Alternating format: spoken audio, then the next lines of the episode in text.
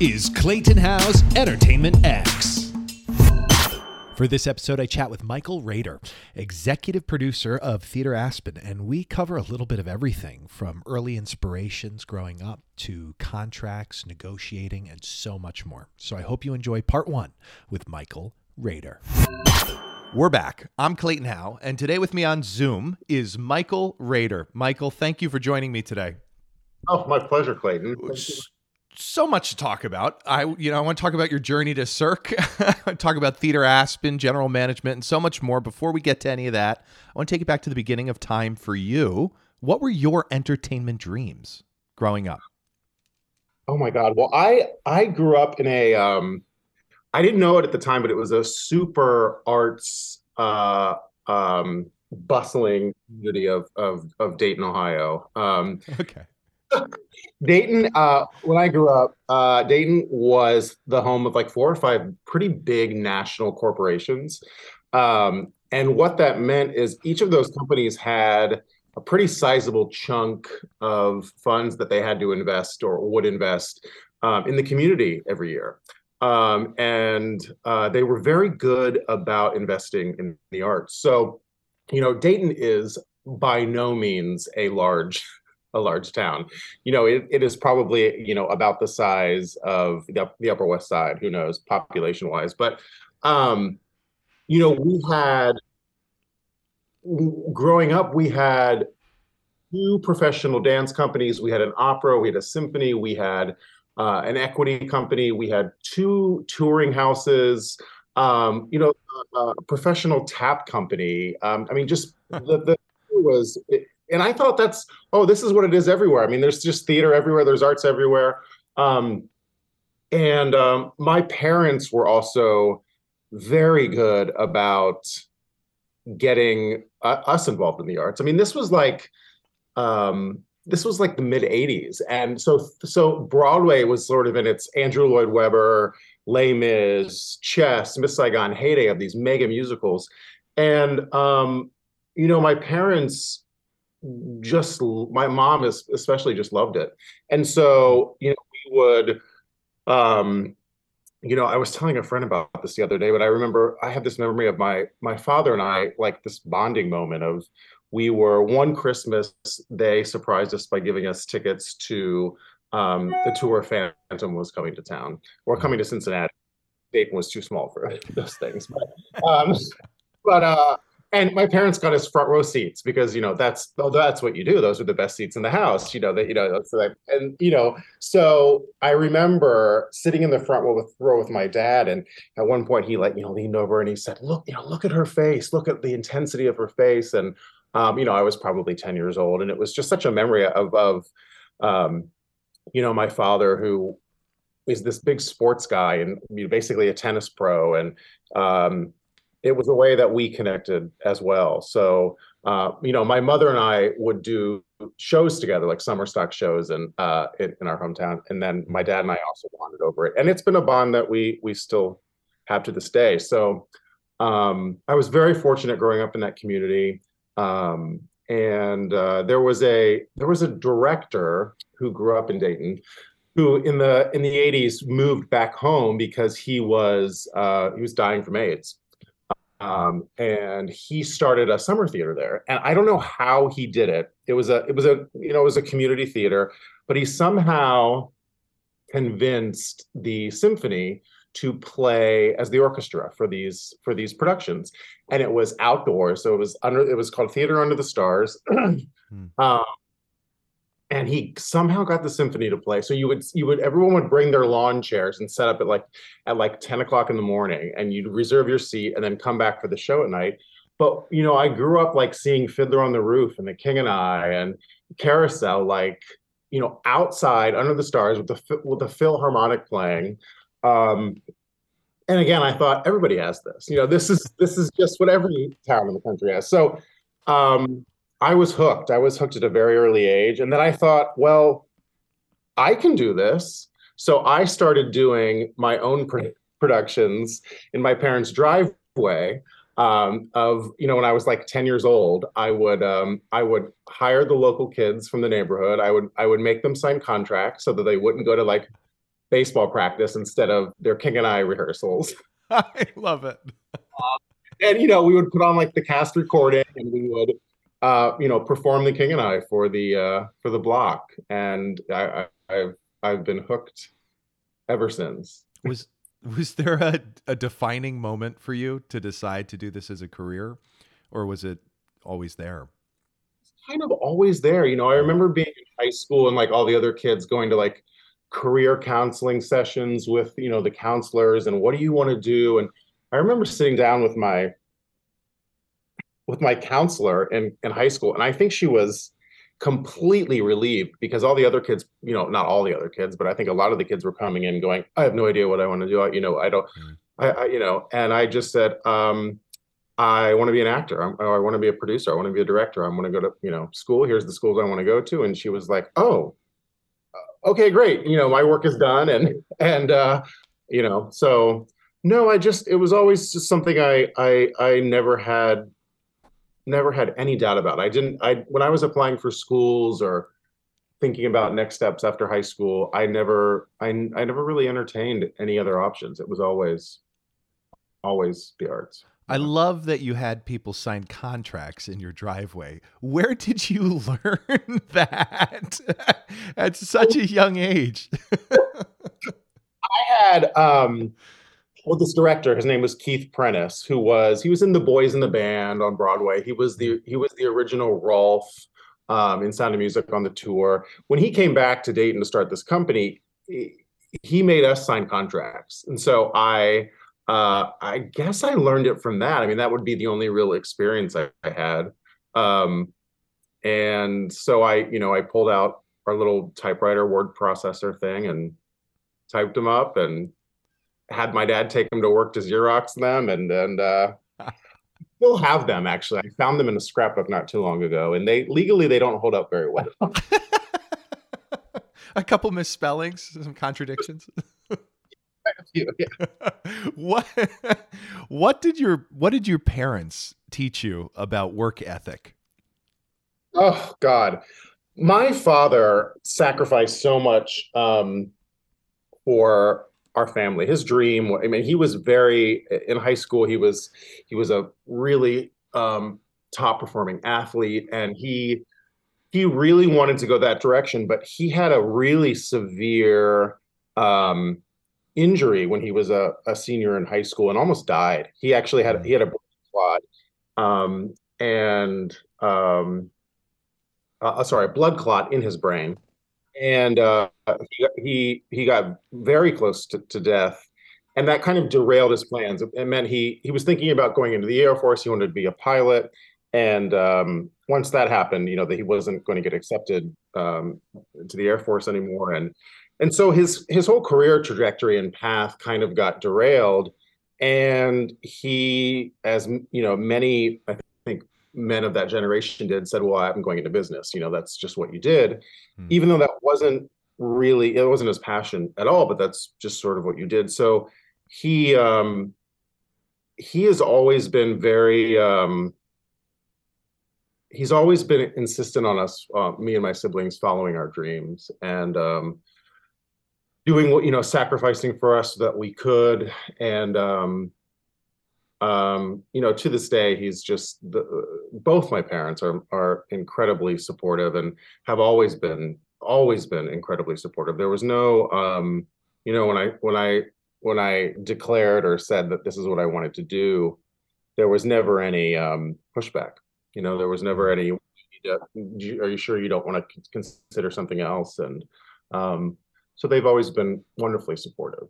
And mm. to this they love my my my mother and I grew up doing shows together. So um, you know, it's her fault really. you can blame it on her. We um oh my gosh, we took uh, we took uh, a ballet class together, our tap class together at one point. We were in these summer productions together. You know, we we did those together. So um, we've we we bonded over over the arts and um, it's been it's been a and my and my my siblings love it as well my brother um my my brother who is the, you know is a is a quintessential straight male um, you know, knows more Sondheim lyrics maybe than even I do. He, it's a it's a bonding thing for us as well. So no, my my family is in, in, incredibly supportive. I love that. I love that. Do you have uh, any mentors, or have you had any particular mentors with any standout pieces of advice? Um, well, Keith Prentice, who was the the gentleman who started this theater in Ohio, that uh, was absolutely a mentor to me as a child. Um, he, I, I guess, saw something in me that he maybe recognized in him in himself, um, and um, you, I remember when I he cast me when I was a child as um, the boy in um, uh, what's I think it's his name is Louis, Louis or Louis in The King and I. Mm. Um, and he didn't realize, I think, until neither of us realized until one of the first days of rehearsal that my voice was changing. And I remember coming to rehearsal and and like one of the first rehearsals and trying to sing the song, and there was just no possible way it was going to happen. And he he had to pull me aside and essentially fire me from the production. Hmm. but he wrote and i was obviously devastated you know it was it was it was heartbreaking. Um, but he wrote me this incredibly sweet letter as a child um, essentially laying out how um, challenging this business can be at times. But um, i think he said something you know surrounding yourself with great people that will support you and, and essentially saying that he was one of those people and would be there to support me and there would be other things to come and he uh, I was just very touched by it. And that was you know I was I don't gosh I don't even know maybe 12 years old at that point in time. Um, but no I've been I've been very fortunate to have um, guideposts along the way with many different individuals um, that have helped shape you know shape my career and shape who I am. And um, you know no, no one particular piece of uh, advice that has stuck out, but just, mm. um, um, you know, just those people you meet in your life that that that uh, you know show up all of a sudden and and shift trajectory or shift ways of thinking. Um, and I've been fortunate to have you know a handful of those individuals in my life along the way that have just um, you know that I that I still love to be with or create with or um, yeah I've been I've been very lucky. Is there a particular project that has taught you the most about yourself or a significant amount? Well, the the so I guess it was about seven years ago now. I, I was hired as the artistic director at the Cape Playhouse in Cape Cod. Um, and that was a um, that was a tremendous uh, undertaking. The theater when I when I was hired there wa- had had was in a was in a bad way, and um, I you know up until that point I had had I had had experience directing. I had had experienced. Uh, I'd worked at Cirque and I had had experienced leadership in many different ways, but that undertaking was probably the most um, challenging um, endeavor in the arts that I've ever had um, on many different levels. And I think I, I learned more about myself um, and the art form and the industry through that experience than than than anything else. Um, yeah, I would say that that you know when when I started there, the the theater was um, was near bankruptcy and um, had had had many years of sort of hemorrhaging um, patrons, and the community felt alienated. Um, but it was the theater that was beloved by so so so so many people, um, both in the community and artistically. I mean, the, from from the theater community at large, and um, I I I learned in through through that that process of of rebuilding that organization to trust my trust my instincts, and I think that's what really in the in the end um, made the most difference. Um, trusting trusting my gut, trusting my instincts. I mean, I was relatively young. I mean, it's all relative, but you know, when I got that job, I I felt um, like I had to, because of my age, I had to you know sort of prove myself, um, and consistently trusting my instincts was I think what what got me through um, and and and helped um, stabilize that stabilize the theater. Um, trusting trusting my instincts as far as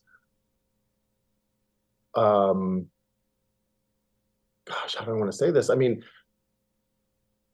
it kind of connects back to to the mentoring question of of I had been surrounded by so many wonderful people over the course of my career, and um, that was one of the things that I that I uh, I forget who it was who said to me, just just trust your heart, trust your soul. Um, and so I, I really learned to do that through that job. And that is it's not easy. Oh my gosh, you know, it is not easy to just to always do that. At least for me, it's not. And mm. so um trusting my instincts is where I am today. That's yeah. It's it's funny you bring that up because what comes to mind is uh, wrong is wrong, even if everyone's doing it. Right is right, even if no one's doing it.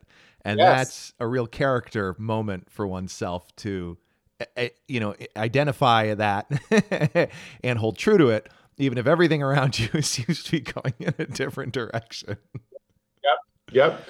Um, it's it's similar with like as a director, the the I, I love the um, uh, the right note given at the wrong time is still a wrong note. Mm-hmm. You know, to, there's there's so much psychology at play, um, and navigating those situations is um, is key. It is.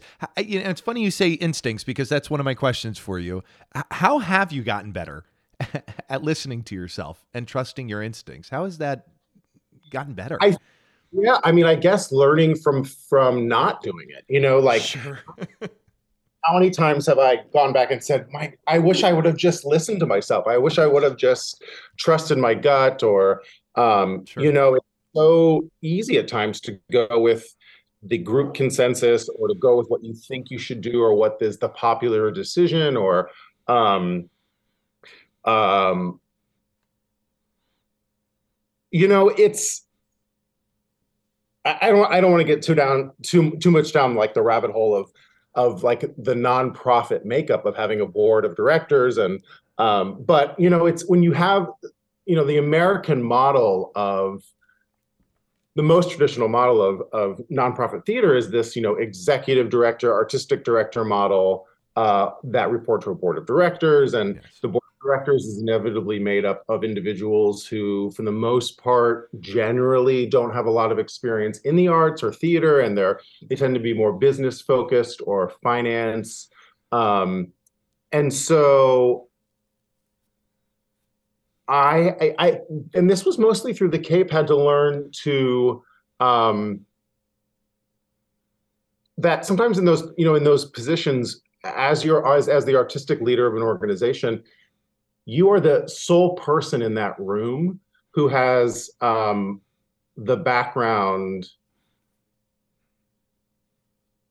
in the arts or in theater. And it's a unique position because you step into any other boardroom in the country or you know and a lot of the people in the room share the same kind of background they share the same kind of mm-hmm. history and in these circumstances you may be the sole voice who uh, has a unique perspective or um, and sometimes that can be that can be challenging to support or not support to, to defend mm-hmm. um, you know i'm a firm firm believer in the business model of when you like when you are when you are trying to strengthen an institution a theater that you have you know when I again, I'll use the Cape as an experience. When I came in, they were in a very, very bad way financially, and the instinct from the board was to cut, cut, cut, cut, cut. You know, let's let's mm-hmm. reduce expenses, let's reduce um, seasons, and and and I had it took a little bit of convincing, but I had to say, look, you guys, we are not going to attract patrons by cutting, cutting, cutting, cutting, and doing you know two person shows or Um, we have to do the exact opposite. We have to expand. We have to invest in our product. We have to um, we have to choose programming that that is exciting, and oftentimes that means um, you know it, it involves taking a big risk. Yeah. And financially and, and otherwise. And um and inevitably that is always that's paid off for me. You know, investing in the product, um at the Cape, expanding the season, expanding um, the production sizes um, was a tremendous success there.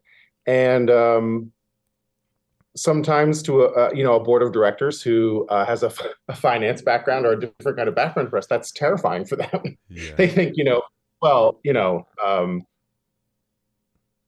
it's a different it's a it's just a different uh, perhaps way of um, of thinking than than business business practice i should say yeah, yeah. well yes because I mean, that's the reason you're brought in, right? To have the creative background. And then you have to justify it financially, which is can be very, very difficult to say. It is fiscally responsible to spend more money when, you know, something's not working previously. Um, I'm curious uh, with that in mind and that communication aspect, how, how have you gotten better at negotiating and just communicating? Um, oh gosh, I mean, The well, I, I think I think you mean negotiating as far as with the board type with a with a yeah um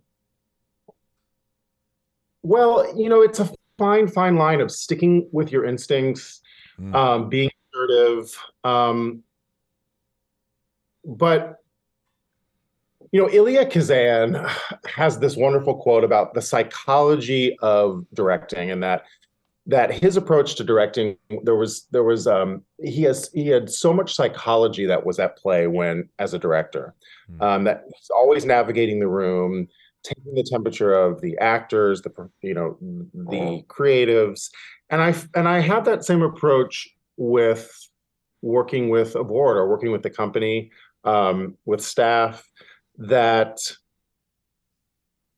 you have to be able to to to evaluate the temperature, if you will. Yes. Uh, and um, instill instill in your team or in your board or your act whomever it is um, a sense of an investment of empowerment in the product that you're creating right so um, once people I found feel excited about what's happening or invested in what's happening, that the trust level tends to bond, that it increases.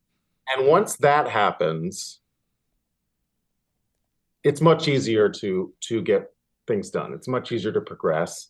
And so maintaining relationships or developing relationships with individuals on the board or individuals um, or actors or whomever it is whatever the dynamic that i'm working in is is really is key. You know i i um i tend to feel you know i try to be intuitive if that makes sense of of reading people's energies and um and and trying to have one-on-one conversations or, or connections with individuals based on on those dynamics. I mean that's that sounds a little ethereal and um but you know it's it's it's just it's connecting with each person that i can individually um and instilling i guess this is what it comes down to is instilling a certain level of trust with those with those people um as as best as best you can. And then um building on those relationships. You've been listening to Entertainment X, the podcast. You can follow Entertainment X on Instagram at underscore Entertainment X underscore. If you haven't yet, go to Apple Podcasts and subscribe, rate, and review this podcast. Join Clay next week for another curiosity conversation on Entertainment X. Thank you for listening.